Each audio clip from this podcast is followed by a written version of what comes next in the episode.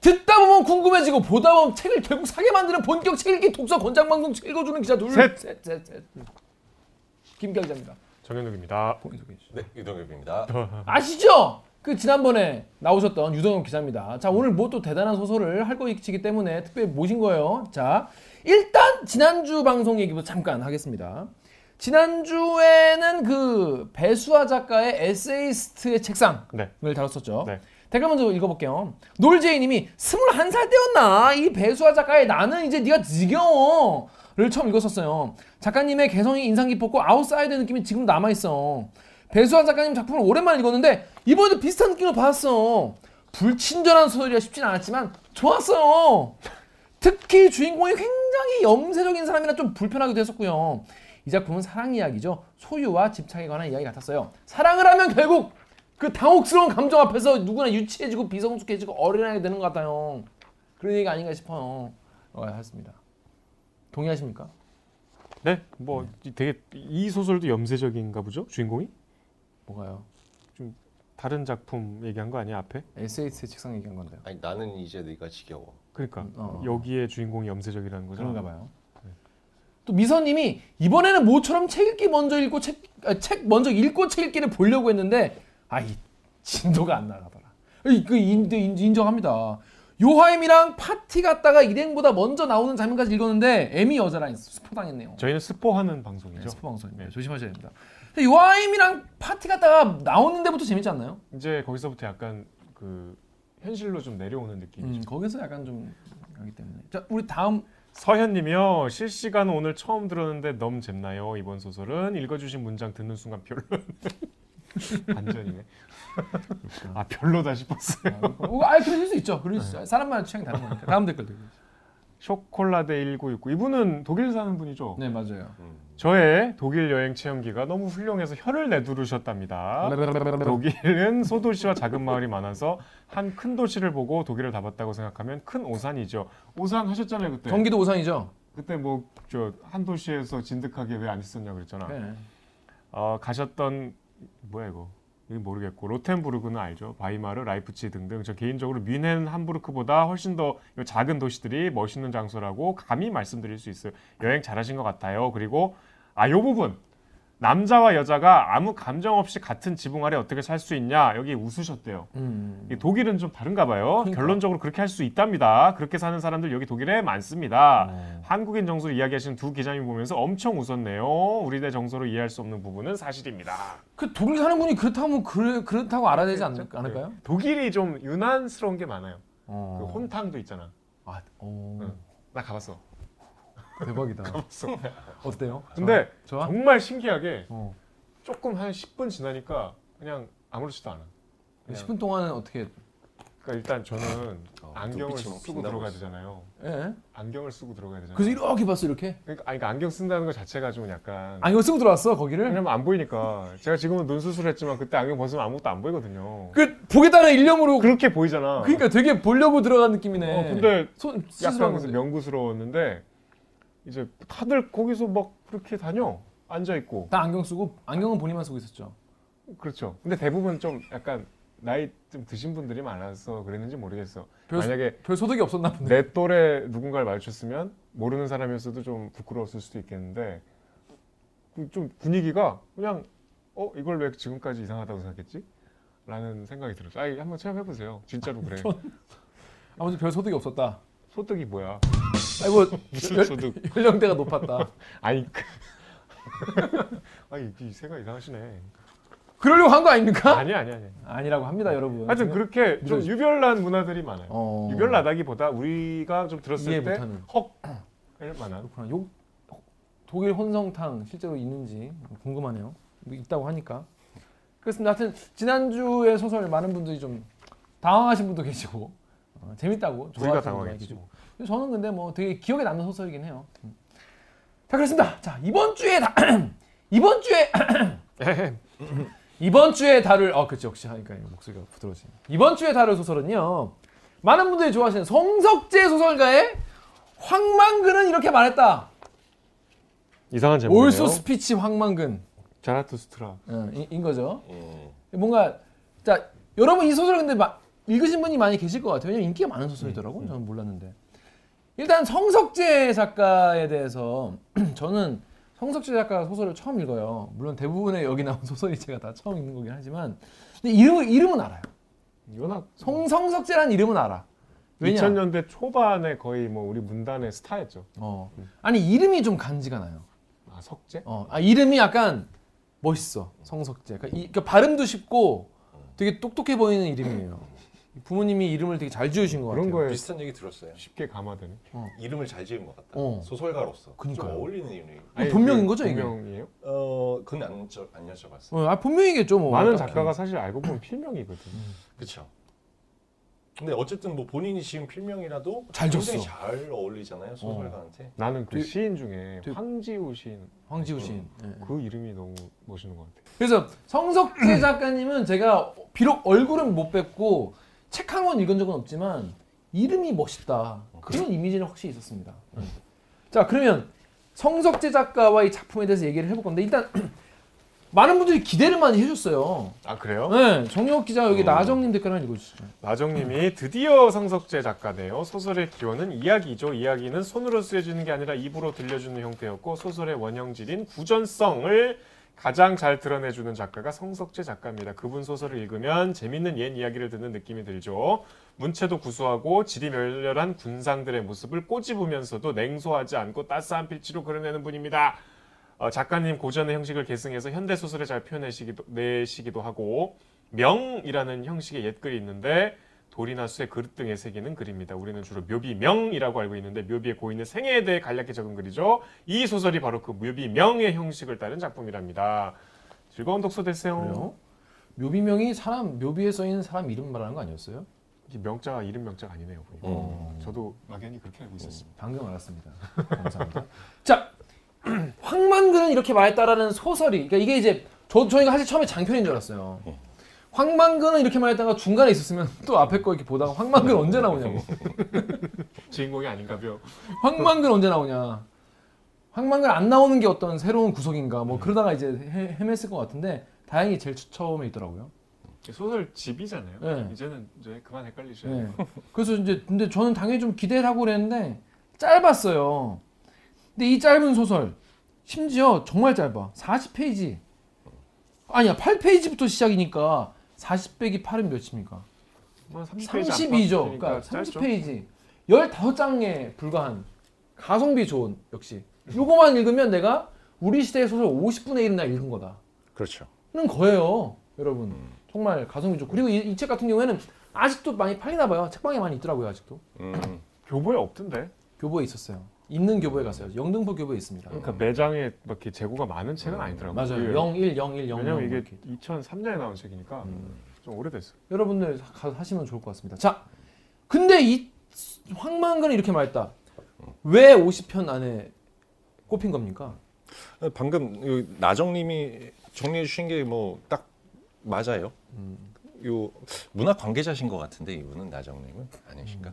그러니까 어 이 황만근은 이렇게 말했다 소설이 읽으면 어 되게 막 옛날 얘기 같은 구전 음, 고전 소설 무슨 판소리 사설 이런 느낌을 상당히 많이 주죠. 음. 그래서 어 뭐 제가 이 취재하면서 만난 평론가 선생님도 그렇게 말씀하셨고, 그러니까 그 한국의 이야기 전통이 충분히 있었는데 판소리부터 시작해서 아, 그걸 이야기 네, 전통이라고 부르나요? 네, 네, 어. 고전 소설의 전통 뭐 있었는데. 그것들이 이제 20세기로 돌아, 들어오면서 어, 단절을 겪게 되는 거잖아요. 역사적인 사- 환경 때문에 뭐 일본이라든지. 근데 이제 그것들이 사라져가고 그냥 고전 소설 옛날 얘기로 되고 소설은 소설 나름대로 이제 현대적인 장르로서 약간은 이제 서양에서 온 것이기도 하고 음. 그렇게 발전을 해 나가는 와중에 어, 정말 90년대, 2000년대 넘어오면서 이 성석재라는 작가가 어, 어떻게 보면 절묘하게 어, 뭐라고 융합이라고 해야 될까? 음. 합쳐 놓은 거죠. 현대 소설이지만 고전 소설의 구조나 어떤 모티브나 이런 것들을 아주 잘 끌어 들어와서 음. 하나의 또 새로운 뭐 장르라고 할 수도 있겠죠. 어. 다른 작가들은 이렇게 하시는 뭐 않으니까. 음. 그 황석영 선생이 평가를 어, 근대 소설을 해체한 시도한 해체를 시도한 이제 문단의 대표적인 작가라고 평가를 하셨는데, 음. 그러니까 유동 기자 말씀하신 대로 민담이라고 우리 하잖아요. 음. 그 민담의 형식을 다시 이 그러니까 근대 소설은 민담과 이제 단절된 음. 새로운 장르로서의 문학이었는데 다시 옛날에 우리가 이야기를 막 전승하고 음. 여기 보면은 지금 이 황만근도 나중에 이제 스토리 말씀드리겠지만 바보 이야기잖아요. 음. 우리 아주 전통 서사에 많이 나오는 음. 바보. 그리고 여기 지금 제가 또 소개해드릴 다른 단편 음. 조동관 약전이라는 단편도 그 봉산 탈춤에 나오는 그 취바리 음. 같은 캐릭터가 주인공이에요. 막 음. 기성 권위를 조롱하고. 음. 그러니까 다분히 그 조선 시대 문학 특히 민담 형식을 빌린 기층 민중들의 장르를 음. 이 한글로 쓰- 대중문학에 끌어온 공이 있어서 음. 존재감이 있는 거죠. 음. 황석영 선생도 굉장히 높이 평가하고 특히 이 2014년에 나온 장편 투명 인간을 작가들이 막 혀를 내둘러. 왜요? 막 대단한 소설이라고 어. 연몽이란 평론가는 이 한국 문학의 최고의 성취라고 그 정도로? 얘기했고 투명 인간? 봐야겠네요. 투명 인간. 예. 그 제목이 좀 너무 트렌디해서 오해를 하실 수 있는데 어, 거기도 바보가 주인공입니다. 음. 근데 저는 그렇게까지는 잘뭐 음. 제가 잘 이렇게 식견이 깊지 않아서 그런 감흥은 못 느꼈는데 자기가 황석영 선생이 연무홍 선생이 그 거의 동년배잖아요 음. 자기랑 음. 그런 얘기를 듣고 뭐 이렇게 호들갑을 떠나 그러고 봤는데 어 음, 과대 평가가 아니구나 오. 네. 그렇구나. 한번 보고 싶죠 네. 성석재 작가의 투명 인간. 장편입니다 그건 그거는 뭐 나중에. 자, 자 오늘은 이 황망근은 이렇게 요, 말다는 이 단편인데 물론 이 우리 이제 보니까 안 읽으시는 분들이 많아. 안 읽고 이제 요 책 읽기만 보시는 분이 많이 계시거든요. 그래서 무슨 내용인지 모르실 수 있을 것 같아요. 근데 저는 황망근은 이렇게 말했다. 제목만 딱 들었을 때 어느 정도 예측을 했어요. 왜요?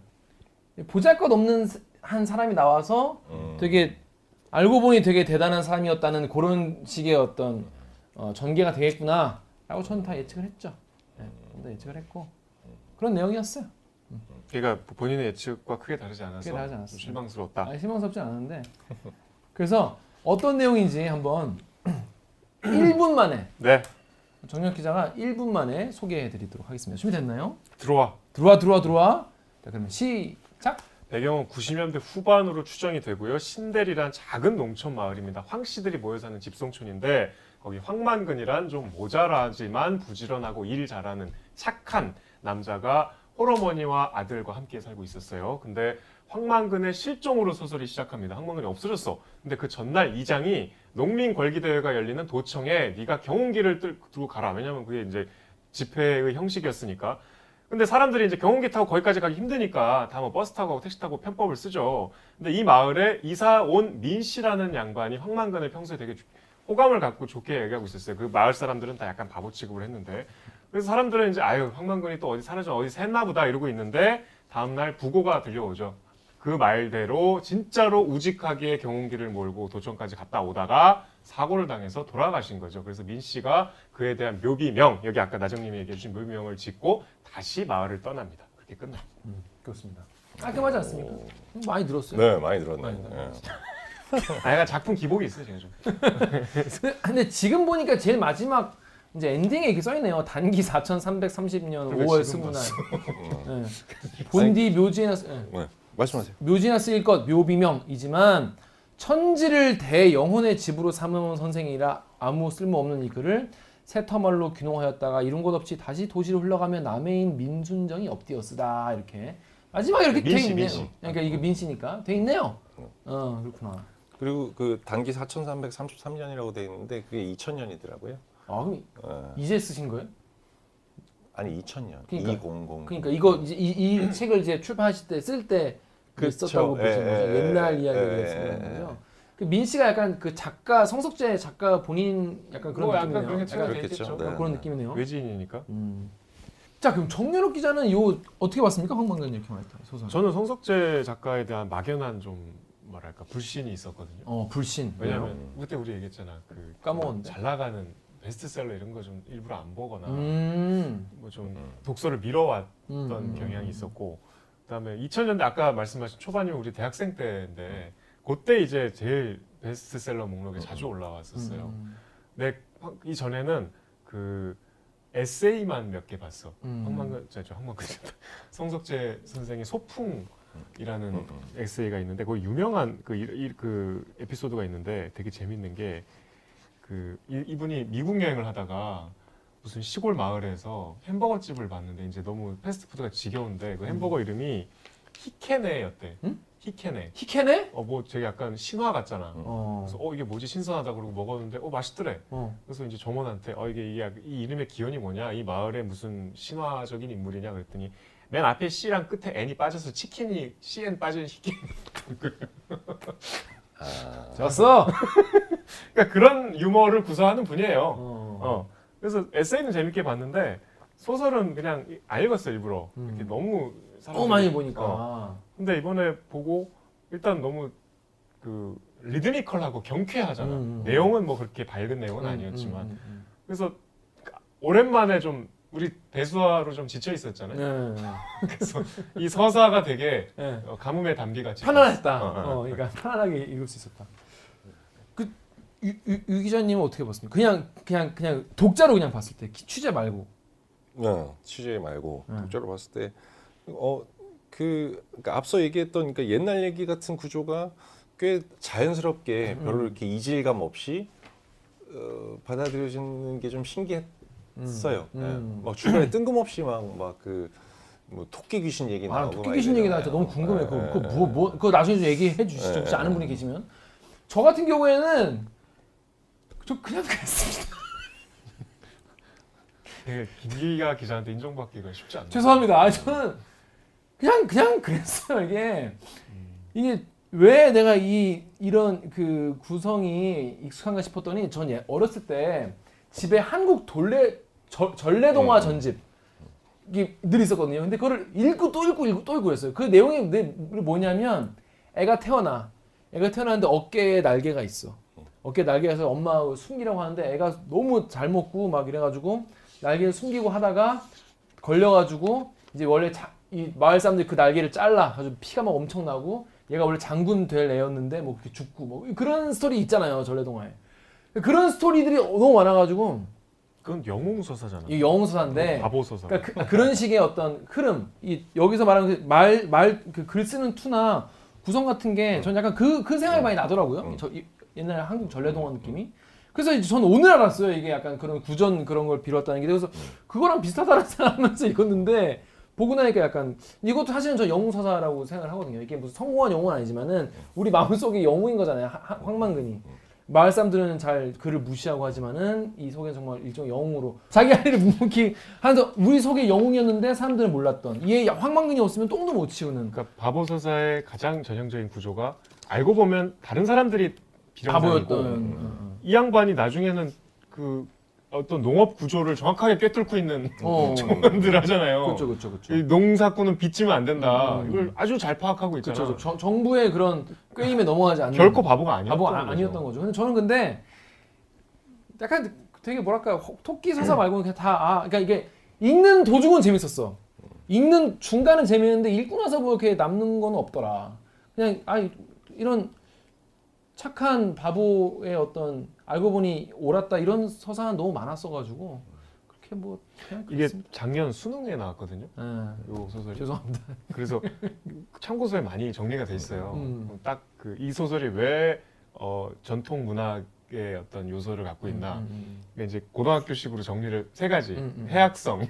그다음에 어, 환상성, 그게 바로 환상성. 토끼 꿈. 음. 어, 어, 어. 교훈성. 교훈성. 이 세 가지 측면. 그렇게 외우지 마.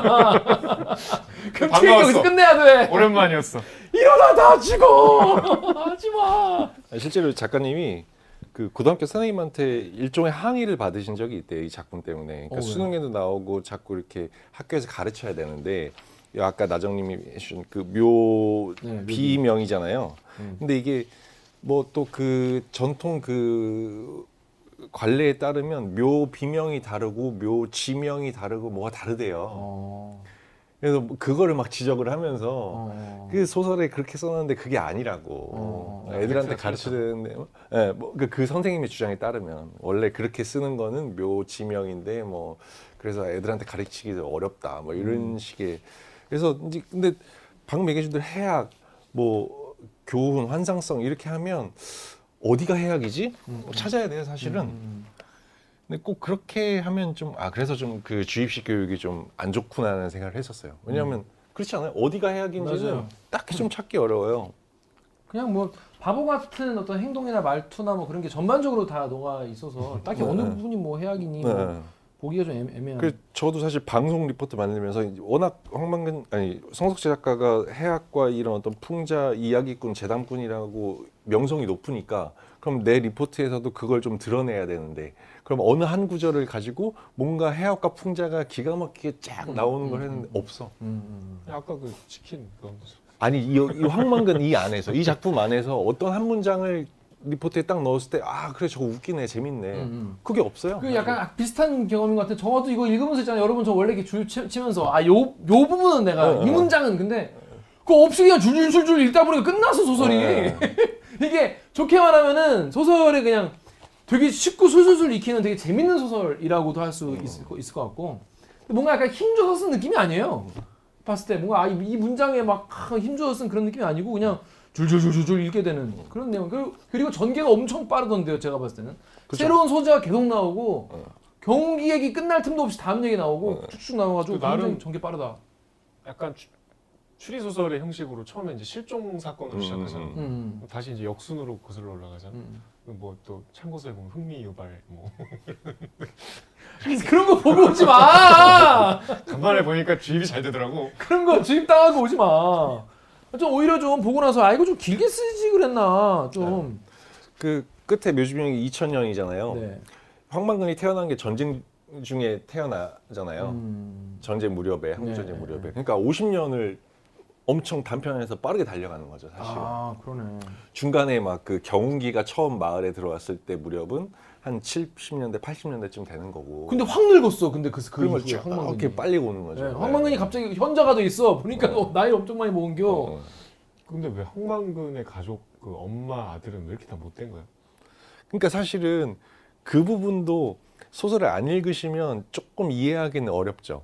소설을 읽으면 아 대충 그 각자의 사연을 가지고 있잖아요. 근데 엄마는 완전 애인 거죠, 그러니까. 엄마도 사연이 있고 아들도 네, 사연이 네, 있잖아요. 네, 사실 네. 갑자기 시골 마을에 엄마도 갑자기 시골 마을에 그러니까. 시집 와가지고 뭐, 뭐가 뭔지 모르는데 애는 가졌는데 남편은 전쟁 구경하다 죽어. 그러니까 전쟁을 하다 죽은 것도 아니고 구경하다가. 구경하다 죽어. 아, 그러니 그 다음부터는 이제 사실은 그럼 되게 어린 나이에 낳은 아들은 시어머니가 거의 키우다시피 하고 그 그래서 뭐 애, 애처럼 돼버린 그 아들은 또 그렇다고 막 냄새 난다고 방에도 못 들어오게 하고 약간 너무 설정이 극단적이더라고. 음, 그렇긴 하죠.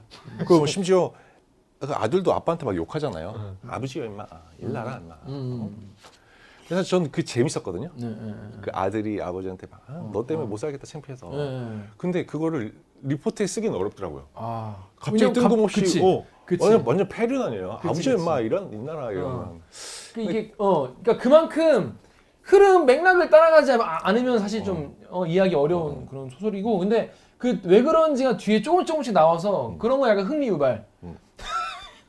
그 이상한 얘기 가지고 자꾸 맞네. 주입, 주입식으로 하게 되잖아. 흥미 유발. 여기서 왜 왜 이런지 보니까 뒤에 그 지나고 나면 다 그 연원이 나오는 그런 식이죠. 그다 그런 식으로 해석이 돼 있어요. 설정이 돼 있어요.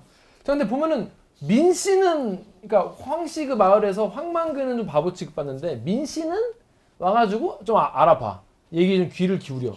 이거는 근데 뭔가 저만 이해를 못하는 뭔가 이 상징성이 있는 거예요. 이게 어떤? 그러니까 바깥 사람한테는 정상적으로 보이는 거죠. 정상적으로까지는 아니. 아니 그 호감 호감을 갖잖아. 음, 음. 그리고 얘 음. 그렇게 바보 아닌데 이런 생각을 음. 하고 있잖아. 그리고 가만 보면 제일 마을에서 성실하고 음. 꾸준히 일을 도맡아 하는 사람인 거를 이 사람만 알잖아.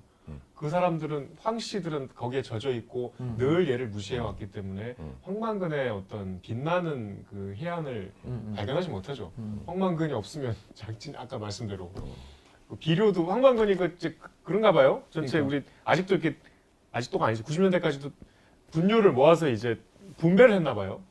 모든 마을에 그거를 황만근이 혼자 다 했다잖아. 그러니까 황만근이 없으면 그 똥도 못 나눠주는 거지. 그리고 황만근은 나눠줄 때도 자기 밥부터 갖다 놓는 게 아니고 어르신들 뭐 이렇게 순서대로 공평하게 그런 역할까지 하니까 그 역할이 외부인의 눈에만 명확하게 보이는 설정인 거죠. 음, 음, 그건 너무 뭐 당연하게 받아들여왔다는 거죠. 그 저는 근데 그런 설정이 좀 나 되게 싫어하네. 식상 식상했어. 그러니까 아니, 약간 약간 히어로 그러니까 약간 그런 히어로 무비 같은 거잖아요 기본적으로. 음. 되게. 여러분 요즘 너무 좀 비극적이지 않아요? 아, 비극적인데 당연히 비극적으로 죽었을 거라 생각이 들고 이제 읽다 보면 당연히 그리고 아무도 그의 이, 이 노고를 안 알아주겠지. 그래야 더 이제 이제 더 그게 빛날 테니까. 근데 이제 외부인이 와서 이거를 써주는 거죠. 그거에 대해서 나는 알고 있다. 그리고 이제 그걸 소, 소설로 출판해서 세상 사람이 다 알게 됐네. 아무튼 뭐 그런 그래서 전 약간 보면서 그냥 그렇게 그러니까 이게 읽는 도중은 재밌었는데 뭐 새로운 얘기는 아니었던 것 같아요. 근데 이 형식은 되게 미, 민담의 형식 뭐 이런 거는 뭐 좋았지만은 정서적으로 별로 울림이 없었어요. 많이 나온 얘기 아닙니까? 아닌가요? 뭔가? 근데 약간 여기서 근데 뭐 경운기 얘기가 나오는데 경운기의 구조에 대해서 통달하잖아요. 황만근이 경운기 박사죠. 박사잖아요. 그래서 완전 옛날 경운기도 이제 황만근이 손을 대면 이제 시, 시동이 걸릴 정도로. 황만근의 경운기는 다른 사람은 몰 수 없다고 나오죠. 음, 음. 다른 이제 그 정도가 되면 황씨들도 아, 이 사람이 이쪽에는 좀 똘똘하구나 이런 걸 알 법도 한데 계속 무시해. 계속 무시해. 그게 이제 원래 그 처음에 마을의 첫 번째 경운기를 갖게 됐을 때는 좀 사람 대접을 바- 받는다고 나오잖아요. 근데 음. 소설에는 나오지 않지만 그한 또 한 10년, 20년 지나면 다 집집마다 경운기가 있고 또 90년대가 되면 이제 차를 갖게 되잖아요. 그죠, 그죠, 그죠. 그래서 이제 또 별별이 없어진 거겠죠. 음, 뭐 처음엔 좀 아, 뭐 음. 경운기를 이거 좀 날아줘, 뭐 어, 좀 어. 해줘 이렇게 하다가 뭐 보면 되게 나중에는 약간 그 같이 민씨랑 같이 별 볼 때 있잖아요. 하늘 나와서 별 볼 때 약간 이- 약간 모든 걸 통달한 현자같이 어. 나오죠. 그 실제로 그러면 황만근은 이제 바보가 아니라 그 나이를 먹어서 바보가 아니게 된 건지 원래 바보가 아니었던 건지 어떻게 어떻게 생각하십니까? 저는 약간 보면서 어렸을 땐 바보가 맞는 것 같아. 그 발음도 잘 못하고. 근데 그렇게 살다가 근데 시골에 이런 분들이 늘 있나요? 이- 이런 분들이 많이 있나? 이게 사실 소설이라는 게 실제로 있을 법한 상황이나 사람이면 약간 더 몰입이 될 텐데. 네. 그 작가님은 실제로 이제 그 고향 경북 상주 음. 농촌 마을에서 태어나서 꽤 유년 시절까지 살다가 나중에 이제 소설가가 돼서 일종의 뭐 집필 겸 취재 겸 해서 이렇게 농촌을 좀 돌아다니셨대요. 이 작품의 배경이 된 곳도 실제로 있긴 있어요. 상주에 음. 저수지 어. 큰 저수지를 끼고 있는 마을.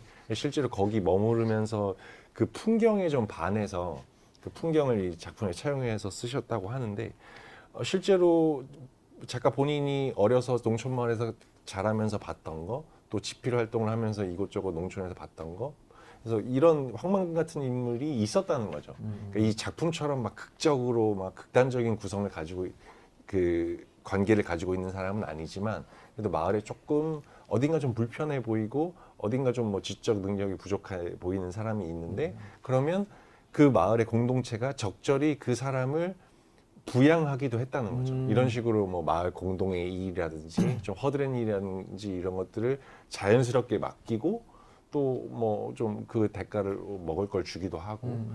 그래서 이 작가의 생각은 어느 정도 그런 식으로 공동체 문화가 있었는데 이제 90년대 이후에 그것들이 좀 많이 공동체 문화가 허물어지는 상황을 음. 보면서 좀 아쉬움이 있었다고 해요.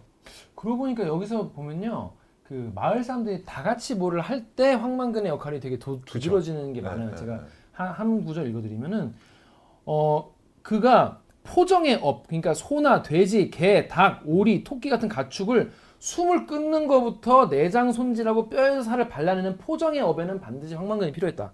그러니까 사람들이 자기 손에 피 묻히기 싫으니까 그런 건 다 황만근 어, 씨가 다 하는. 나르고. 네? 똥도 나르고. 어 그리고 그리고 나서는 그리고 어쩌다 음식을 만들면은 음식도 기가 막히게 하는 거야 황만근 씨가. 그래서 그가 만든 음식에 숟가락을 대본 사람은 이구동성으로 감탄을 해. 뭐라고 해? 희한할세 바보가. 그러니까 이미 바보가 아닌데 지들만 몰라.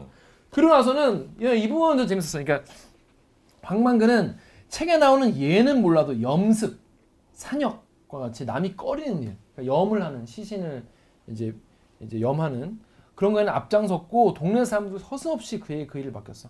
똥구덩이 파고 우리 짓고 벽돌 짓고 이런 것도 황만근이에 마을길 풀 깎기, 또랑 청소, 공도 우물 청소. 나 이게 재밌었어. 용왕제에 쓸 돼지를 산채로 묶어서 내가 싫다고 싫다고 요동질 치는 돼지에게 때때 옷을 입히는 색동 옷을 입혀가지고 이제 돼, 돼지를 제물로 하는 그런 게 있잖아요 예전에 그런 거 세계적으로 유래가 드문 일에는 그가 최고의 전문가였다.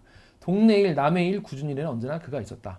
그가 한 일에는 대가가 없거나 반값이거나 제값이면은 공지사가 따랐다라는 거예요. 근데 그럴 때마다 황만근은 어, 싱글싱글 웃으면서 춤을 추듯이 인사했다라는 이야기였습니다.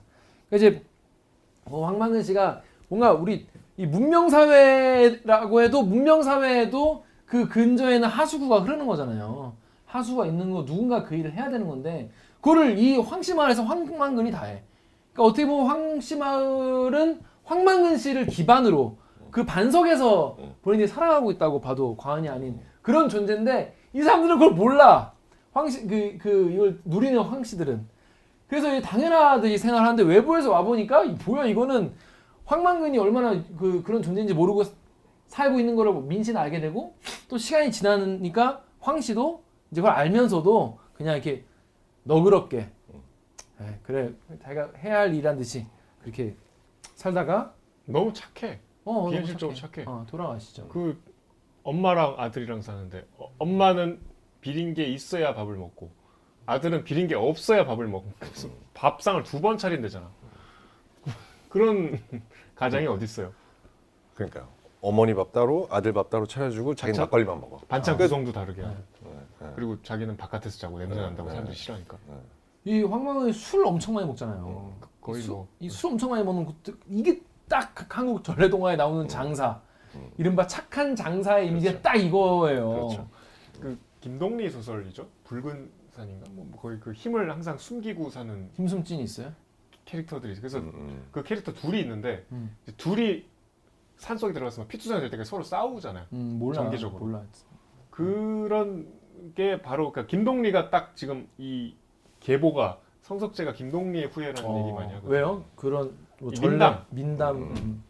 그 힘숨찐들이 나오는 우리의 그 스토리텔링이 있는 것 같아요. 음, 음. 분명히 그런 세계들이 음, 음, 음. 별로 거기에 이제 감정이입을 잘 못하시는 거고. 아니, 아니, 아니 감정이입은 뭐 했는데 약간 아 이렇게 되지 않을까? 근데 이렇게 돼서 약간 그러니까 스토리가 뭐 되게 막 스토리가 그러니까 전 읽는 도중은 재밌어. 페이지 페이지는 재밌는데 이렇게 흘러가는 게 그냥 아, 이렇게 흘러가겠구나 싶어서 이제 무소의 뿔처럼 혼자서 가겠구나. 무소의 뿔처럼 혼자서 가는 그런 여기 볼때오오아 그래? 뭐 이런 거 없다는 거죠. 물론 뭐 이제 일주일 뒤에 황만근은 돌아왔다. 그의 아들이 그를 안고 돌아왔다. 한 항아리밖에 안 되는 그의 뼈를 담고 돌아왔다. 그래서 약간 어 죽었구나 싶었지만은 난 한참 뒤에 죽을 줄 알았어. 왜냐 장편이라고 생각했기 때문에 얼마나 반가웠을까. 끝이야? 아, 아니야 그런 건 아닌데 좀 얘기가 너무 빨리 끝나서 전 진짜 좀 아, 아쉬웠어요. 좀 더 길게 길, 긴 이야기였으면 좋겠고 황만근의 이 대단함을 마을 사람들이 알고 좀 가슴을 치고 좀 그런 것도 있었으면 좋겠고 물론 그런 게 있으면 이 어, 어, 이런 게 좀 비장미가 좀 덜 덜해졌겠지만서도 아무튼 또 너무 빨리 죽어서 좀 아쉬웠어요. 저는 소설 보면서 보고 나서 그러니까 김 기자 얘기한 대로 저도 소설에서 아, 이 부분이 너무 좋다. 이 부분이 막 어, 이렇게 어떻게 이럴 수 있지 이런 느낌은 잘 없었는데 소설을 덮고 나니까 아, 실제 우리가 뭐 빠르면 90년대 아니면 90년대 중반 후반에 그 소위 농민 문제, 농업 문제, 농촌 문제라는 것들이 그 실제 뉴스에 되게 많이 등장했었잖아요. 여기 나오는 것처럼 경운기 시위도 하고 막 불태우기도 하고 쌀 개방하면 우리 농민들 다 죽는다 막 그런 시위들이 많았는데 어 어느 순간 다 사라져 버렸네라는 생각이 들더라고요. 그런가? 어, 우리 다 그때 당시에는 막 쌀 개방이 되면 농민들 우리나라 농촌 다 망한다 막. 그런 얘기 우루과이. 라운드. 네, 우루과이 맞아요. 연식이 나오는 거죠 이제. 라운드. 그래서 어 근데 지금 2020년에 지금 2021년에 지금에는 사람들이 그거에 대해서 신경 쓰진 않잖아요. 그러니까 여기 작품에서 나온 농가 부채 되게 심해서 다뭐 농 농민들이 실제로 작가분이 그 취재를 하셨었대요. 그 다른 마을에서 여기 말고 다른 경기도 어디 집필실에서 집필을 하시면서 농가 부채가 심해서 이렇게 연대 보증들을 쓰는 거예요. 같은 한 마을에 음. 내 부채를 여기 보증 쓰고 또뭐 보증 쓰고 해서 음. 실제로 야반 도주하는 걸 많이 봤다는 거예요. 어. 빚을 갚을 도저히 갚을 길이 없어서 그냥 식구들 데리고 아예 그냥 도망가 버리는. 그래서 어 그래 그런 일들이 있었지. 뉴스에서 많이 봤는데 신문에서 봤는데 어, 지금은 어떻게 됐지 이런 생각도 좀 들긴 하더라고요. 근데 이 소설이 딱 정확하게 그런 배경으로 전개가 되는데 약간 농촌의 현실을 드러내는 문제 의식은 사실 별로 안 느껴져. 음. 그렇죠. 그냥 이 캐릭터에 빠져드는 거지. 그렇죠. 음. 아 이게 뭔가 농민의 어떤 현실적인 그 음. 모순을 드러낸 소설이라고는 사실 별로 이렇게 와닿지 않더라고요. 음.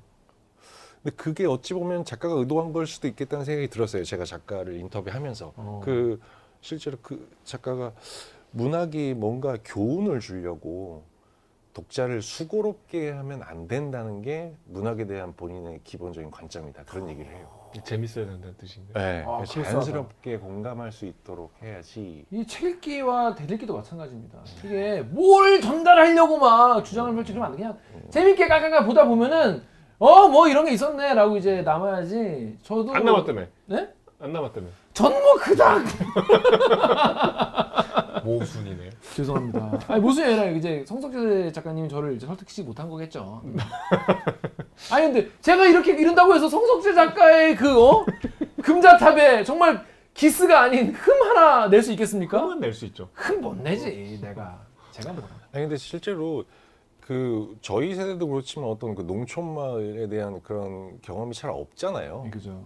그게 없는 상황에서는 그렇게 또 쉽게 공감하기는 좀 어렵지 않을까 이런 음. 생각도 들어요. 음. 우리 저희 부모님 세대나 그 윗세대들은 그 아 원래 마을에 다 그런 애들 있었어. 왜 원래 사실 또래 집단에 다 있잖아요. 있어요, 한 명을 맞아요. 놀리고 좀 무시하면서 걔가 그러면서 좀 이용해 먹잖아요. 음, 맞아요, 맞아요. 뭐 좀 자꾸 음. 귀찮은 걸 하게 만들고. 근데 저는 약간 이제 근데 약간 좀 그게 뭐냐면 저는 황망근 같은 사람한테 대한 약간 열등감 같은 게 있어요. 이, 이런 사람이 어떤 사람이냐면은 여러분 다 같이 대학교 때 MT 가잖아요. MT 가면은 꼭 필요한 일을 찾아서 음. 막 하는 애들이 있어. 음. 청소 같은 거 막 빨리빨리 하고 뭐 빨리빨리 갖다 놓고 이런 애들이 있다. 음. 그내 눈에는 그게 안 보여. 일감이 안 보이는데 맞아, 맞아, 맞아, 맞아. 어, 꼭 그런 선배도 있어. 되게 착하고, 야, 눈에 띄지 않는데 뭘 되게 그 염렵하다는 표현 있잖아요. 음. 염렵하게 그 일들을 착착착 하는 거야. 도와준다 그러면 괜찮다 그래. 어, 그러면 진짜 내- 나도 뭘 도와줄, 줘야 될지 모르겠고 막. 짜- 그, 그런 게 난 되게 열등감을 느꼈어요. 왜 나는 이런 일머리가 없나. 맞아요. 이- 그 MT 가면 막 모닥불도 잘 못 피잖아요. 그러니까. 도시- 근데 그러면 뭐 갑자기 막 뭐 어디서 뭘 이렇게 갖고 뭘 와. 해가지고 그냥 훅 훅 해놔. 응. 아, 그럼 막 그걸 내가 즐기면서도 마음속 한 켠에는 이런 황망근 같은 사람에 대한 약간 질투도 좀 있었어요. 약간 음. 질투. 그러니까 뭐랄까 나는 아, 나는 역시 뭐 이런 뭐 책상물 책상물림 그냥 나는 어 이런 거 누리기나 하는 음. 그냥 어 집안의 아들로 그냥 뭐 다뭐 그러니까 그런 거에 열등감이 있어가지고 황망 같은 사람에 대해서 약간 기본적인 열등감이 있어. 저 예전에 농, 농화를 전 이제 한 다섯 번 정도 갔었거든요. 저는 많이 갔네요. 많이 갔네. 많이 갔죠. 왜냐하면 4년을 그 있었으니까 음. 군대 가기 전에. 그 이제 매년 이제 농화를 가면은 농화를 가도 어떤 애들은 묵묵히 되게 착한 애야. 그런데 그런 애들 막 일 엄청 잘해. 막 짜, 짜실한 일 같은 것도 설거지 같은 것도 잘하고. 그럼 난 그게 필요하다는 걸 몰라. 그럼 내가 너무 막 하찮게 느껴지고 되게 막. 막 진짜 룸펜까지 느껴지고 막 그런 거예요. 한 10초 괴로워하다가 또 놀았겠지. 아이, 그렇지. 아직 난 이걸로 해주면 되니까. 여러분은 그런 경험 없습니까? 저는 그런 경험 있었어요. 그래서 황만근 같은 캐릭터에 대한 미안함과 존경심과 열등감과 질투와 이제 그런 게 많이 있죠. 그래가지고 막 그런 애들은 또 농민 분야 이런 분들이랑 되게 빨리 또 친해진다 또. 음. 그전 또 그러지 못하고 음. 그막 되게 거기에 잘 녹아들고 그런 거에 대한 약간 제가 좀 열등감 있어요. 가지고 그런 친구를 따로 불러가지고 막 따로 둘이 술 먹으면서 막 물어보기도 했어. 너 어떻게 이렇게 일을 그렇게 찾아서 잘하냐 막 그러면 망근아. 어 망근아, 니니 어떻게 왜 일을 잘하고 막 그러면 아, 예, 아닙니다. 이러면서 착해 이런 친구들이. 전좀 근데- 그래가지고 좀 읽으면서 좀 그랬어요. 제목은 왜 이럴까요? 음. 뭐 무슨 의미일까요? 저는 그런 의미 아니, 아니 었을까요? 황만근이 한 말에 대해서 이제 황씨들이 귀를 안 기울이잖아. 아, 되게 우, 우, 우습게 하잖아. 바보가 어? 뭐, 뭘 안다고 보증도 안 서주잖아요. 바보라고 그런 얘기 나오거든요. 근데 물론 해- 서달라고도 얘기 안 했을 수 있겠지만은 근데 황만근이 한 말들이 사실은 맞는 말들이 많았다 이 짜시더라 짜샤들아 니네가 몰라서 황씨 니네가 진짜 바보라고 치부해서 그렇지 황만근 임마 이렇게 말했어 어? 귀구로 한번 들어봐 이게 사실은 여기 나오죠 그 신지라고 하죠 신지 코요테의 신지가 아니라 신의 그 황만근 황 선생은 어리석게 태어났는지 모르지만 해가 가며 차츰 신지가 돌아왔다. 하늘이 따뜻한 사람을 따뜻하게 아, 착한 사람을 따뜻히 덮어주고 땅이 은혜롭게 불의를 대어서 알껍질을 까주었다. 그리하여 후년에는 그 누구보다 지혜로웠다는 거죠. 신지가 돌아왔는데 마을 사람들 그때까지도 몰랐던 거예요. 그러니까 어, 이장이라는 놈이 말이죠. 어, 아무것도 모르는 줄 알고 어? 막내 네가 어? 뭐 농민 다 죽는다 이런 팻말 들고 경운기 몰고 가라 이렇게 얘기했잖아요. 물론 그 경운기는 주인을 태우지 못하고 머리만 돌아왔지만 슬픈 이야기죠. 그 경운기를 차도에서 모는 게 그렇게 위험한 일인지 몰랐어요. 음. 그 사실 시골길 가면 흔히 보이잖아. 그 술 드시고 몰잖아. 그 뒤에 산 나 옛날에 엄청 많이 탔어요. 농회 가면은 같이 술 드시고 요새는 안 그러시겠죠. 근데 그죠 꽤2000 있잖아요. 그래서. 차도에 예. 다니는 게 위험한가? 그 실제로 그게 여기 황망도 그렇지만 잘 뒤집어진대요. 이게 생각보다 좀 차보다는 좀 높은 거예요. 어떻게 보면 무게 중심이 어. 자동차보다는 위에서 이렇게 하고 그뭐 농락에서 타봐서 알겠지만 이 커브 틀 때 되게 되게 어색하게 막 이렇게 아 드리프트 돌아야- 예. 하시죠 막 이렇게 해야 되잖아요. 할리처럼 이렇게. 예. 예, 이렇게 만세핸들 같이 이렇게 해서. 그 실제로 잘 이렇게 전복 사고가 많이 나는 아니 이번에 좀- 사실 이번 리포트 하이라이트가 어, 경운기였거든요. 그렇죠. 예. 경운기 인터뷰. 주인공 황만근은 마을의 유일한 경운기 주인이었습니다. 경운기 덕에 황만근은 전과는 다른 사람이 됩니다. 경운기 덕분에 황망근은 사람 대접을 받기 시작했고 동네 사람이 먼저 옥깃을 잡아당기려는 사람이 되었다. 마지막에 교훈을 남기는 고전 소설 같은 구조. 그러나 이야기꾼 성석재의 목적은 이야기를 풀어내는 것 그 자체에 있었습니다. 무엇인가든 깨달음을 주려고 해서 수고롭게 하면 안 된다라는 게 문학에 대한 기본적인 관점입니다. 예. 경운기에 걸터 앉은 인터뷰 네. 어떻게 하신 거예요? 그거 어, 어디예요 그 시골이? 실제 상주에 간 거예요. 아. 예, 상주에 가서 현장 현장 예, 기자 가서 답은 현장에 있다. 예, 그렇죠. 상주까지 갔어 근데 예, 파주만 가도 되는데. 예. 그 아, 실제로 그 저, 저수지가 있더라고요. 어, 마을 어. 저 아, 신대리라는. 예, 마을이 신대리, 아 신대리는 없어요. 이름은 달라요. 음. 이름은 다른데 여기 그러니까 작품에서 묘사된 풍경, 음. 큰 저수지를 품고 있고 뭐 뒤에 산이 있고 그런 그 풍경이 거의 그대로 있어요. 그러니까 작가가 실제로 그 풍경들을 이제 생각하면서 쓴 거고. 그래서 그 경운기 타고 생각보다 그 작가님도 별로 경험이 없으시더라고요. 아, 아. 경운기 많이 타보셨겠네. 아니 뭐 뒤에 타보지는 않았다고. 나보다도 경험이 없어. 그 경운기 어떻게 섭외했어요? 경운기 섭외 섭외를 이제 우리가 늘 기자들이 하듯이 그 주소지에 그 읍면 행정센터에 전화해서 아 저희 이만저만 해서 경운기를 도와주실 분이 필요합니다. 그래서 이장님을 소개시켜 주신 거예요. 역시. 그래서 만나기로 했는데 사실 이장님은 내일 만나기로 했고 작가님이랑은 상주에 간 건 그 전날이었거든요. 그래서 이제 미리 촬영하고 내일 경운기를 찍기로 했는데 어, 이렇게 작가님이랑 막 얘기를 하고 있는데 어느 분 동네 분이 이렇게 쓱 오시더니 성석재 작가님 아니세요? 이러는 거예요. 오. 오, 깜짝 놀랐어요. 왜냐하면 마스크를 쓰고 있었거든요. 오. 마스크를 쓰고 있었는데 동네 분이 와서 성석 작가님 아니세요? 그랬더니 그 그러니까 실제로 한 그 마을에 한 몇 개월 정도 머무르셨대요. 어. 90년대, 진짜? 어. 30년 전에. 근데 그 기억을 하시는 거예요. 그 분이. 황망근이다 황망근이다 음. 그분이 어. 신지가 돌아왔다. 그래서 한참 얘기를 했죠. 와. 근데 저, 저는 사실 아, 빨리 촬영해야 되는데. 아, 그렇지, 그렇지, 그렇지. 어, 어, 기자는 빨리 촬영해야 어, 되고 어. 올- 올라가야 되니까. 그래서 어떡하지, 어떡하지. 아, 그런데 한참 얘기하다가 어떻게 경운기가 나왔는데 아, 저희 오빠네 집에 경운기 있다고. 음. 아 여자분이었어요? 네, 여자분이 있는데. 음. 아, 그러시냐고. 음. 혹시 좀 저희 오자, 와주실 수 있냐고. 오신 거예요. 어. 알았다고. 아, 타타타타타타타. 아니 탈탈탈탈 하기 전에 어, 어서 저 해주세요 했더니 저희 이제 대충 설명을 주세요. 어 그러면 밀짚 모자 쓰고 와야겠네. 아 그림을 아시네. 어, 어. 오. 그러더니 이제 다다다다다다 하고 딱 오신 거예요.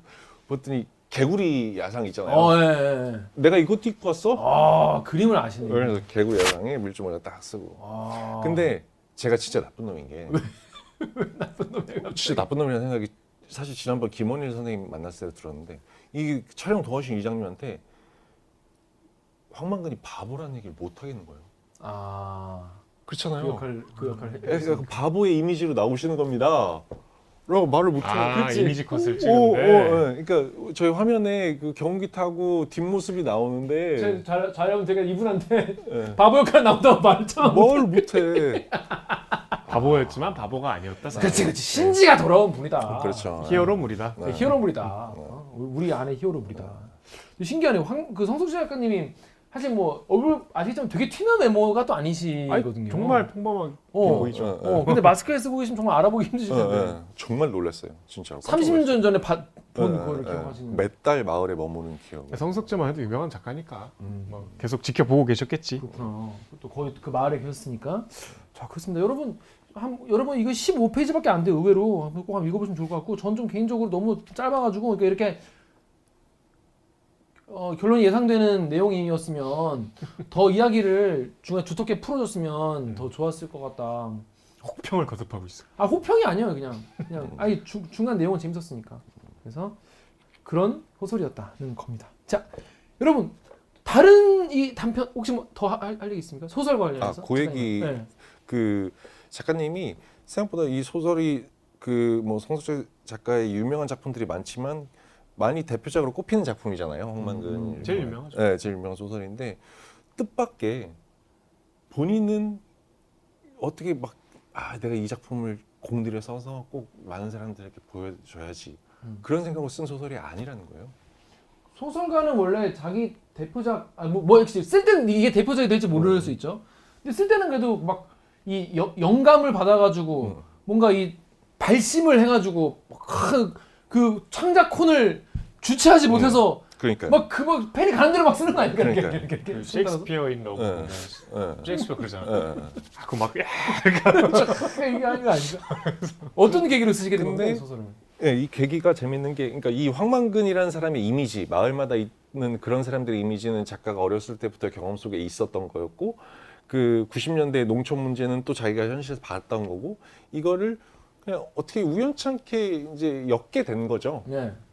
그래서 그렇게 구성을 했겠죠? 예, 쉽게 썼는데 생각보다 되게 많은 호평을 받고 평가를 받고 그래서 작가 본인도 좀 당황한 거예요. 어? 왜 이렇게 반응이 좋지? 어. 근데 지금 와서 생각을 해보니 작가가 뭐라고 하냐면 내가 아 이 소설 정말 잘 써야 돼 해서 막 쓰면 자기 자아가 너무 이렇게 빈틈없이 투영이 돼서 음, 독자들이 이렇게 끼어들 여지가 없어져 버리는 게 아닐까라는 음, 생각을 음, 하게 됐대요. 음, 어떻게 보면 자기가 이 작품은 조금 성기게 썼기 때문에 어. 작가 네, 독자들이 읽으면서 좀 이렇게 들어올 자리들이 있었고 쓱 해서 팽 해도 이 정도 된다. 내가 아니 반대죠 어떻게 보면 내가 내가 진짜 이거 이 소설로 꼭 성공할 거야 어, 어, 내. 이- 모든 걸 보여줄 거야라고 하면 잘 안 됐을 수도 있다는 거죠 음, 어떻게 보면 그런 소설도 있었나 봐요. 뭐 그럴 수 있겠죠 그렇죠, 그렇죠. 예. 결국 소설도 소통이니까 독자와 소통하는 거니까 독자들이 좀 이렇게 소설 안에 들어와서 좀힘 이렇게. 움직 예, 움직일 수 있도록 어. 근데 많은 작가들이 유 기자도 느끼셨겠지만 우리 이제 50편 선정됐잖아요. 그럼 아예 내, 내 대표작 그거 아닌데 라거나 음, 음, 저 그거 딴거 하면 안 돼요. 음, 이런 음. 경우가 많더라고.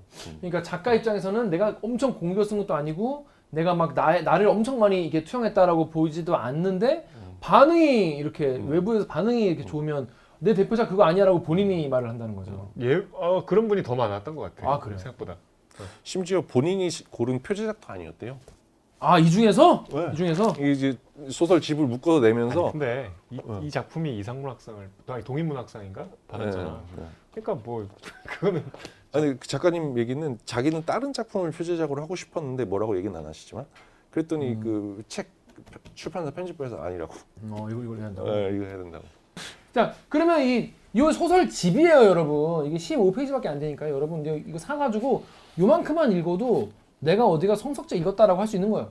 15페이지 읽는 거 진짜 금방이니까 여러분 요거- 15페이지는 아니죠. 15장. 아니 15장. 15장 밖에 안 되기 때문에 여러분 금방 읽고요.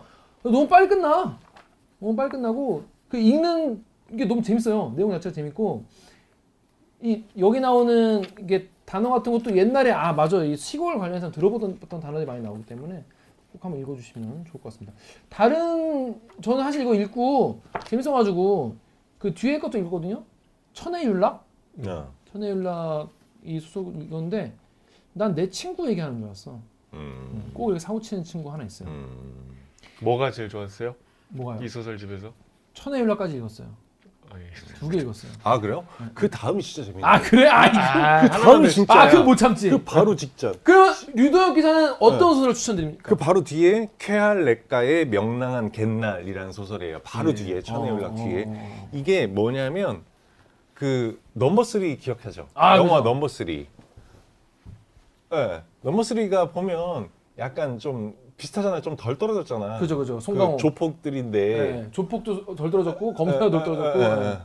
딱그 내용 그 아? 비슷해요. 어. 동, 그러니까 시골 동네에서 다 그 동네에서 뭐 어, 장사도 하고 뭐 이렇게 사는 사람들이 그 친목 계를 하는 거예요. 어, 예. 친목 계를 하는데 이 사람들이 뭐 넘버 3처럼 조폭이거나 건달은 아니지만 거의 엇비슷해. 어. 소시민인데 약간 좀 약간 모자란, 어, 약간 모자란. 모자란 것보다 약간 좀 이제 그 불법과 탈법의 경계를 이렇게 사람 되게 어, 많이 오가면서 어, 그런 사람들이 많이 나오고 그래서 그냥 웃겨요. 재밌는 게 아니라 우- 읽다 보면 이렇게 낄낄대면서 우- 읽을 아, 수 있는. 저 그런 거 좋아하는데 여기 어. 제가 그냥 이렇게 후루룩 넘, 펴- 넘기다가 읽어봤네요. 뭐야 저 새끼들. 탈 거라고는 배달용 오토바이밖에 없는 정수가 먼저 말한다. 그는 바로 그 오토바이를 탈탈거리며 살인적인 햇빛을 뚫고 여기까지 왔다. 음주운전으로 면허를 뺏긴 영구가 그 뒤를 잇는다. 뭐야 저 개새끼들. 동화는 그러지 않아도 온몸이 근질근질하다. 뭐야 저 새끼들. 고기를 접시에 담아오던 혁기도 말한다. 뭐야 저 말하는 새끼들. 누구랄 것도 없이 서너 명이 외친다. 뭐야 저 같은 새끼들. 지프 안에 있는 사람들은 그 말을 듣지 못한다 는 거예요. 그러니까 이런 소설이 가봐요. 아 웃겨요. 재밌네. 그러니까 그 개, 개원들이 모여서 날 갑자기 야 우리도 저 우리 지역구에서 국회의원 한번 내자. 갑자기? 우리 중에 갑자기? 우리 중에 아, 국회의원 우리 중에 한 명? 어, 우리 개원들 많으니까 한 명 후보로 내고 선거운동 하면 될 수 있지 않겠냐. 어. 그 얘기를 해요. 그래서 제가 그래 그럼 누가 나갈까 예, 골라요. 음. 근데 다 전과자야. 후보 부적격이야. 이런. 뭐, 야, 너 향군법 위반 걸린 거 어떻게 됐냐? 난 벌금 내고 끝났는데, 뭐, 어? 난 음주운전으로 또 아, 하다가 무면허로 또 걸려서 재판 중입니다. 도위생과에서 불시다 합성단속 나와가지고 식품법 위반으로 걸렸어요. 어? 우리 마누라 이름으로 돌려서 영업을 하고 있는데 괜찮을까요? 안 괜찮지 당연히. 다, 다 이런 식인 거예요. 나갈 사람이 없어. 국회의원 그렇구나. 전까지 얼마나 많은데 네. 왜 나가지? 이명박도 전과자였고. 뭐 그렇죠. 이 근데 보면은 이 전반적으로 약간 바보 이야기를 많이, 많이 쓰시네요. 그렇죠. 바보기도 하고 어디 좀 하술하고. 그러네. 보면은 약간 그런 생각 든다. 왜 가이리치 감독 영화가 약간 바보들이 나와가지고 약간 그 교묘하게 이야기에 맞아 떨어지는 그런 그 바보들이 모여서 뭔가를 기획해서 뭘 늘 뭐가 엉망이 되는 그런 그렇죠. 이야기잖아요. 그렇죠. 제일 맞아요, 최근 맞아요. 영화도 그래요. 예. 네. 그게 가이리치 감독 영화가 저가 제일 좋아하는 그 감독 중에 하나인데 약간 그런 스- 그런 스타일이네. 약간, 약간 모자란 친구들이 모여가지고 뭔가 원대한 거를 이렇게 하고 네. 하지만 거기서 나, 나오는 재밌는 이야기들. 그럼 쾌활역가의 명, 명랑한 갯날은 여러분 이거 책 사시면은 꼭 읽어보시면 반드시 읽어. 반드시 아 네. 나도 읽어야겠네. 나 네. 가서 읽어야겠네. 아주 나 이런 얘기 좋아하는데. 아주 웃깁니다. 음 아주 웃깁니다. 그렇습니다. 근데요, 제가 본 게 더 웃겨요. 뭔데요? 저도 그거 봤거든요. 음. 네, 그 이 앞에 조동관 약전이라고 이 책엔 없어요. 어. 단편인데 조동 조동관이라는 사람의 약전, 그러니까 흥부전 놀부전 할 때 그 전자야. 음. 그러니까 딱 성석제스러운 제목이죠. 어. 그 조동관이란 마을의 유명한 그냥 남봉꾼 깡패 양아치 음. 아주 그냥 레전드야. 음, 음. 얘가 맨날 유리창 깨고 다니고 술 취해갖고 막 성희롱하고 뭐 근데 사람들은 은근히 얘가 막 욕지거리하고 세상을 향해 저주하고 이걸 피, 이렇게 피해 다니면서도 은근히 즐겨 음, 음. 얘가 막 술이 너무 꼬라서 이제 집에서 자고 있으면 좀 허전해하고 음, 음, 그러니까 약간 아까 마- 말씀드린 봉산탈춤의 음, 쥐발이 음, 같은 음, 근데 이제 그 마을에 그 경찰서장이 새로 부임하거든요. 경찰들도 얘 무서워서 못 건드는데. 경찰서장이 이제 치안을 바로 세우겠다. 음, 음. 이 무너진 공권력의 음. 신뢰를 회복하겠다. 바, 바로 잡겠다 내가. 그리고 이제 이제 순실을 처음에 막 훈장 정복 딱 입고 비싼 차 이렇게 음. 관용차 몰고 이제 파출소를 향해서 가는데 파출소장이 이렇게 이제 도열에 있다가 음. 저쪽에서 그 형제거든 쌍둥이 이 조동관이 형제가 오니까 막 얼- 오면 안 되는데 이 서장님 오셨는데 음. 아, 자기인 줄 알까봐. 아니 그러니까 이제 와- 오면 얘는 무조건 시비 걸거든. 아. 경찰들 개무시하고 아. 그러니까 경찰 패고 아. 그래갖고 막 사색이 돼서 이제 막 막아. 음. 근데 이제 그 서장이 뭔가 낌새를 눈치채고 야 저 새끼들 뭐야? 음. 그러니까 얘들도 술 취해갖고 낮술 마시고 열받아서 이 서장을 멱살 잡고 차에서 끌어내갖고 서장을 철도로 이렇게 여기 넥타이를 질질질 끌고 가. 경찰들은 뭐해 막아야지. 경찰들은 막 웅성웅성 대면서 어. 못 막아. 근데 그때 마침 기차가 지나가서 이게 철길을 넘어가서 기차가 지나가 보니까 이제 사람들이 못 가잖아. 네. 그 기차가 싹 다시 지나가 보니까 완전히 그 웅덩이에 깔고 앉아갖고 형제가 이 서장을 능욕하고 있는 거야. 음. 그 서장이 이렇게 이제 이 공권력 막 기동대 출동해서 이제 이 얘네를 검거해서 형은 금방 잡혀요. 음. 근데 주인공 조동관은 산으로 도망가. 음. 그래서 형이 이 경찰이 이제 그 산에 그 무슨 조예 마그 그 마을에 여관처럼 쓰이는 바위가 있거든. 그 마을이 여관이 없으니까 바위요? 그 산 중턱 어, 바위에 어. 모포를 깔아놓고 어, 어. 거기를 이제 마을 주민들이 여관처럼 뭔 쓰- 소리야? 아무튼 거기 가서 이제 어. 몇, 몇 그러니까 고립된 거지. 사람 이제 밑에 경찰들 포위하고 있고. 그래서 이제 경찰들이 중간에 형을 데리고 와요. 음. 그래서 이제 그런 거 있잖아. 편지 읽게 하고 음. 야 모든 걸 용서해 줄 테니. 어, 어, 형, 야, 이게 형이 네고시에이터 네고 편지를 이제 읽으라 그러는 거야 경찰들이. 사랑하는 똥까나 조동관이 별명이 똥간이거든. 음. 엄마가 걱정한다. 나도 걱정이다. 우리는 내 염려 덕분에 무사히 잘 있다. 점점점 아저씨 이 글자가 뭐야 이렇게 그러는데 빨자다 빨 하고 포승줄을 쥐고 있던 경찰이 눈을 부래. 빨리 내려와서 자수해라. 우리도 언젠가 오손도손 아이씨 안 보여. 손두씨 나 몰라. 막 그래갖고 이제 얘가 안 내려오다가 막 욕도 해요. 야이 물에 발아먹 밥 말아먹을 놈들아. 네 애미하고 해서 새끼 낳아서 뭐 할 놈들아. 막, 이러면서 막 욕이 거의 한 페이지 나와. 음. 그러다 결국 거기서 굶어 죽어요. 그래서 그 바위가 똥간 바위, 전설의 바위. 어. 그래서 그 마을에 양아치가 되고자 하는 애들은 다 그 바위를 성지순례를 한 번씩 가야 되는. 그리고 그 바위를 항상 새로 부임한 경찰, 그러니까 이 능욕을 당한 경찰 서장은 결국 부패 혐의로 어, 잘려. 음. 그러니까 그 뒤로 오는 서장들이 또 그 바위를 보면서 청렴을 다짐하는 그런 마을의 전설. 뭔가 이상하게 꼬이지만 아무튼 재밌는 이야기네요. 아, 이 조동관 약전이 먼저 나온 소설인 거죠? 황석영이 네. 꼽은 성석재의 원픽. 그렇군요. 어. 그 제가 이 성석 작가님 만났을 때 이 황만근도 황만근의 일대기잖아요. 그쵸 그쵸. 그래서 제가 작가님한테 어, 제목이 황만근 전이었어도 됐겠네요라고 질문했더니 작가님이 그럼 아무도 안 읽었겠죠. 이미 앞전에 한번 써, 써보시고 반응이 안 좋으니까 조동환 약정은 사람들이 별로 안 읽었구나. 아, 황만근 전은 안 되겠다. 황망은 저는 나도 좀 안 땡긴다. 어, 그래서 조동관은 이렇게 죽었다로 해- 했으면 좀 더. 어, 괜찮네요. 네. 어 괜찮다. 네. 지금 들은 얘기랑 네, 네, 어 네. 되게 잘 맞는다. 괜찮다. 어. 괜찮다. 이- 나쁘지 이분은 않다. 전을 꼭 쓰고 싶었던 것 같아. 자 유동욱 기자가 그래서 성석재 작가를 지금 딱 마- 진짜 만나 뵙고 온 거잖아요. 네. 딱 만났을 때 어떤 분이었나요? 고향에서 만났죠. 그렇죠. 네. 만났을 때, 그 사실은 저도 그런 기대감이 있었어요. 워낙 아까, 소풍 얘기도 했지만 맛집 얘기이기도 하잖아요. 그 책이. 그리고 워낙 재담꾼이고 이야기꾼이고 이런 명성이 있으니까 어, 되게 재밌지 않을까? 아 사람이. 예, 예. 어, 어. 무슨 음, 게. 음, 음. 노잼은 아니고 그렇게 말씀을 많이 하시거나 막 이렇게 진짜 막 어, 시- 만나면 시간 가는 줄 모를 정도로 막 하셨어요. 음. 그런 느낌은 또 아니더라고요. 아. 조금은 조금은 어 점잖으신 타입이에요? 예, 예, 예. 어. 그래서 아 또 이렇게 그 책이나 작품으로 만나는 거랑 또 느낌이 다르구나 이런 생각을 하면서. 음. 재미없. 그러니까 이 소설만큼 막 발랄하진 않으신 모양이네요. 네, 그래서 사실은 그러니까 막 아까 말씀드린 것처럼 막 경운기 촬영도 해야 되고 뭐도 해야 되고 사실 저희 촬영이 되게 지체되는 경우가 많아서 작가님이 이렇게 막 혼자 방치되고 막 이랬어요. 음. 우리는 막 경운기 찍나 정신없고 음. 그래서 되게 죄송하더라고요. 음. 그래서 가서 아 저희가 이렇게 이렇게 하다 보니까 촬영이 이렇게 늦어져요. 그랬는데 경험이 있으시더라고요. 그 어, 어, 다, 다. EBS의 그 아. 세계 테마 기행이라는 그 쭉 여행 다니는 음. 프로그램. 그래서 어, 전다 반가운 마음에 어, 그러면 저희 촬영 이렇게 늦어지고 여러 가지 막 해야 되고 이런 거 아시겠네요. 그랬더니 되게 싫었다.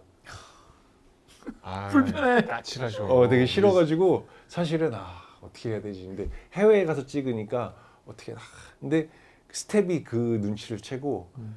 되게 어렵게 한식을 구해서 어. 대접을 해줘가지고 어. 좀. 한식 먹고 기분 좋아서 다시 촬영했다. 아. 이번에 뭐 드셨어요? 이번에는 작가님이 데려가 주신 그 시골의 칼국수집 어. 맛있었어요. 맛있어요. 경북 상주? 뭐, 네. 술 다셨어요? 술은 못했어요. 어. 같이 1박을 한 건 아니에요? 같이 1박 한 건 아니었어요. 여러분들 이 쾌활내과의 명, 명랑한 갯날 또 황망은 이렇게 많다 이런 게 다 짧고 재밌는 소설이니까 제목들도 재밌네요 다. 네, 아직까지 안 읽어본 분이 혹시 계시다면 이건 부끄러운 거예요 왜냐 김기화도 읽었는데 어? 저도 읽었습니다. 여러분, 여러분도 읽을 수 있어요. 박동원 촬영 감독님 읽으세요 이거. 읽어 재미 재밌다니까 진짜. 재밌다고 합니다. 촬영 감독님 이거 나오네. 아니 뭐 책이라도 또 선물을 좀 하나 하고 이렇게. 아 그럴까? 제가 하나 사드리겠습니다. 어, 저 이거 두 권 있어요. 하나 갖다 드릴게요. 아 그렇습니다. 자 이번 주 지난번 마당 깊은 집에 이어서 책 읽기에 다시 한번 나오시는데 오늘 출연 소감 어떠신지 한 말씀 부탁드리겠습니다. 네. 어, 지난번보다 재밌게 하려고 했는데 아우, 쉽지가 않네요. 아 충분해 충분해. 네. 지난번이 좀 장편이라 이야기거리가 사실 더 많긴 했죠. 어, 네, 네, 네, 네. 아, 뭐 근데 마지막으로 드리고 싶은 말씀은 저희가 이제 전 기자도 만들지만 어, 리포터도 좀 같이 꼭 봐주셨으면 하는 음. 소설과 함께 지난번 저 그 마당 깊은 집 댓글에 어떤 분이 그 배경 음악이 좋았다고 말씀해 주셔서 되게 감동했거든요. 어. 근데 이번에는 황만근은 배경 음악이 없어요. 아 아쉽습니다. 어, 자연의 소리가 깔려 있습니다. 아 그게 진정한 음악이죠. 네. 저희로서는 대전의 음악이죠. 네.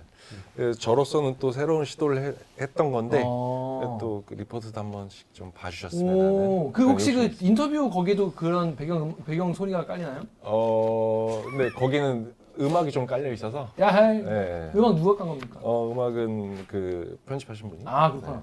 아니 지난번 배수아 작가의 에세이스트 책상 음악에 대한 혹평이 많았어요. 혹평. 혹평. 어. 여기에 지금 멘델스존 너무 안 어울리지 않냐. 그게 음, 약간 음, 일화가 있는 게, 음. 아 이거 말해도 되나?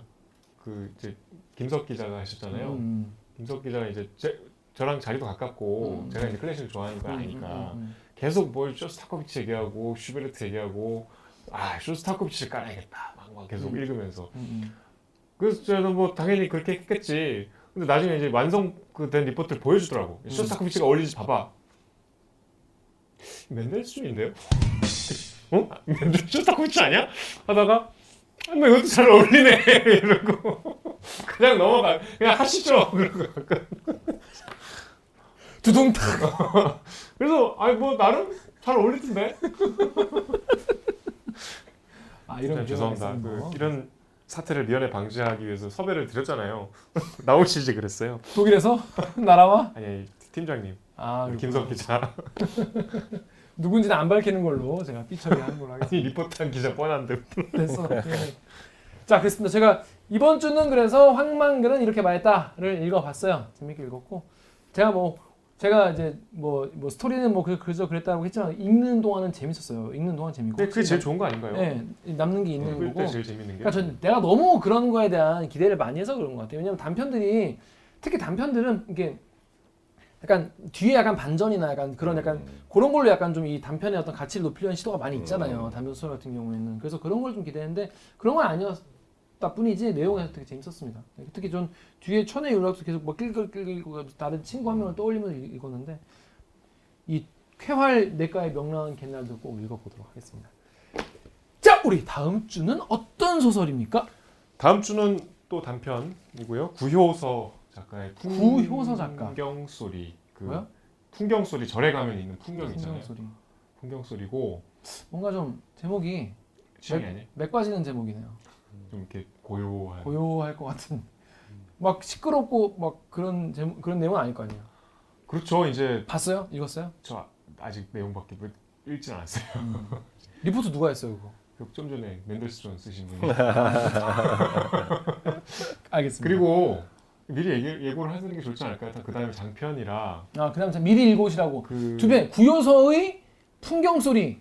그거는 이제 다음 편. 이런 단편인데 여러분 이거 나 이거 사려고 서점 갔는데 단편집이 없고 이상문학상 그 2014년인가 2017년인가에 있어요. 이상문학상 수상작이기 때문에 수상작이라서 거기에 1등이더라고. 아그상 대상, 대상 어, 대상 수상집. 그래서 아마 첫 회 처음 나오겠죠. 음, 음. 읽으시면 될 것 같고. 그리고 그 다음 주에 이제 저희가 한강 작가의 소년이 온다랑 이제 소년이 온다. 소- 최신작이 소년이 온다와 좀 이어지는 소설이에요. 작별하지 않았다. 답변하지 않았다. 그거를 이제 한 주씩 할 거죠. 한 주씩 하는 게 어떻겠냐 그래가지고 한, 선배 어떻게 생각해요? 한강 작가의 소설을 음. 우리가 지금까지 어떤 작가도 현기영, 황석영조차 서- 현기영, 음. 황석영도 우리가 한 시간 안에 그냥 다 쇼를, 음. 쇼를 봤거든요. 음. 근데 한강 작가의 이 소년이 온다와 다시 뭐 작별을 작- 다시 작별하지 않았다. 작별하지 안 않았다를 된다 아니에요? 안 왔다요? 않는 거겠죠. 그래서 그걸 한 주씩 하자는 거예요. 그 저는 이건 약간 황석영, 현기영 뭐 이런 대 작가들에 대한 좀 결례가 아니겠느냐. 근데 마침 신작이 나왔으니 음. 신작 코인을 좀 타자. 어떻게 생각하십니까? 음. 아, 워낙 지금 계속 베스트셀러잖아요. 음. 그리고 정혁 기자가 워낙 현경 선생님을 존경하고 또 사삼에 대한 어떤 그런 게 있잖아요. 네. 또 한강 작가의 신작이 사삼 이야기이기도 하니까 음. 어, 충분히 정현욱 기자의 권한으로 할수 음, 있다고. 그렇습니다. 그러면 이제 혹시나 왜 한강을 두 번이나 하냐, 어 이렇게 어, 황상영 작가님이나 현경 작가님이 화를 내신다면 유- 유성욱 기자가 그렇게 하기로 한 걸로 이분에게 화를 내시기 바라겠습니다. 정리가 됐네요. 네, 정리되는 걸로. 자, 그럼 다음 주가 여러분 구효서 작가의 풍경 소리 그리고 틈틈이 틈틈이 그리고 소년이 온다. 어. 그리고 한강 작가의 소년이 온다 두 개 일단 그거 읽으시면 읽으세요. 네, 소년이 온다부터. 자, 그럼 저희는 이번 주 이렇게 인사드리겠습니다. 책 봐! 안녕! 책 좀 봐! 고생하셨습니다. 고생하셨습니다. 고생하셨습니다.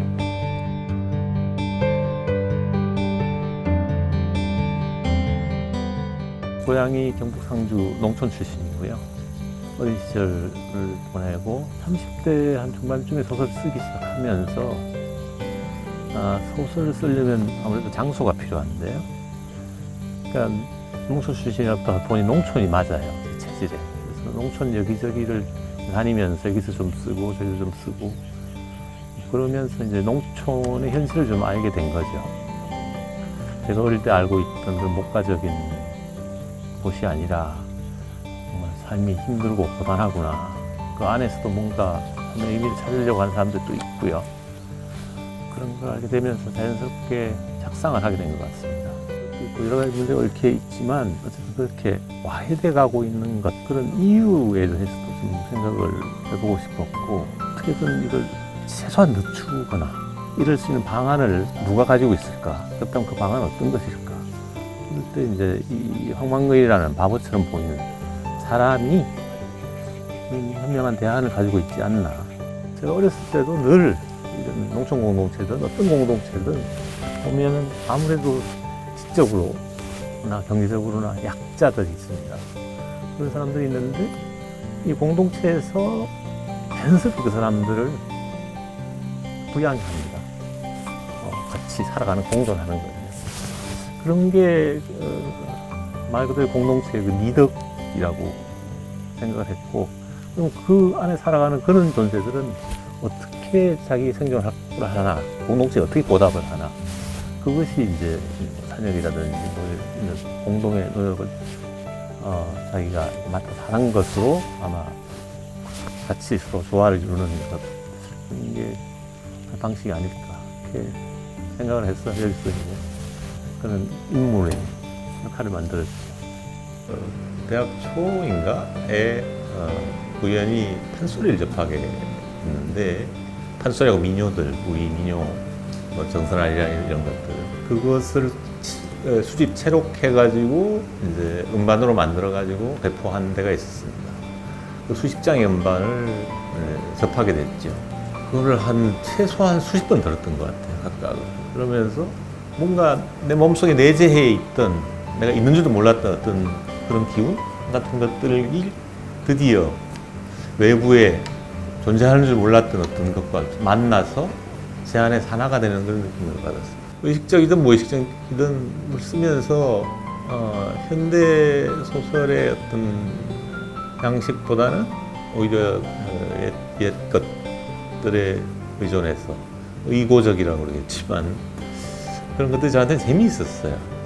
그리고 신기한 건 사람들이 그런 것들 개의치 않는다는 겁니다. 별로 개의치 않아요. 평론을 하고 이런 분들이 눈에 어떻게 띄, 보일지는 모르겠지만 대부분의 소설 읽는 사람들은 그냥 뭐 이럴 수도 있지. 그걸 너무 자연스럽게 받아들여요. 저도 그걸 자연스럽게 또 받아들이게 됐죠. 한국의 해학적 전통, 판소리 전통 에도 맥이 다 있는 것이 우리가 보통 바보 이야기는 우리는 아주 긴장감 없이 들을 수 있습니다. 우습고 또 우리가 우울감을 느낄 수 있어요. 어, 보통 사람들도. 그래서 그 사람을 낮춰보고 이제 그 사람을 우스개 삼아서 놀리곤 하는데 사실은 그 바보가 하는 말과 행동 속에 엄청난 이 깊은 지혜가 있다는 사실을 우리는 은연중에 알고 있어요. 사실은 무시하고 깔보고 하지만 그래서 어, 한국의 오랜 얘기들 속에 이미 들어 있어요. 바보들이 보여주고 있는 어, 삶에 대한 충실한 태도 이런 것이 우리의 기반이 된다는 사실을 어쩌면 우리는 알고 있기 때문에 우리가 바보 이야기- 이야기를 읽는 건지도 몰라요. 어떤 의도나 논리로 설득을 하는 게 아니라 있는 그대를 보여주는 편이 더, 더 효과적이라고 생각해요. 정말 설득을 하고 싶다면. 공감이 가장 효율적인 설득의 도구니까요.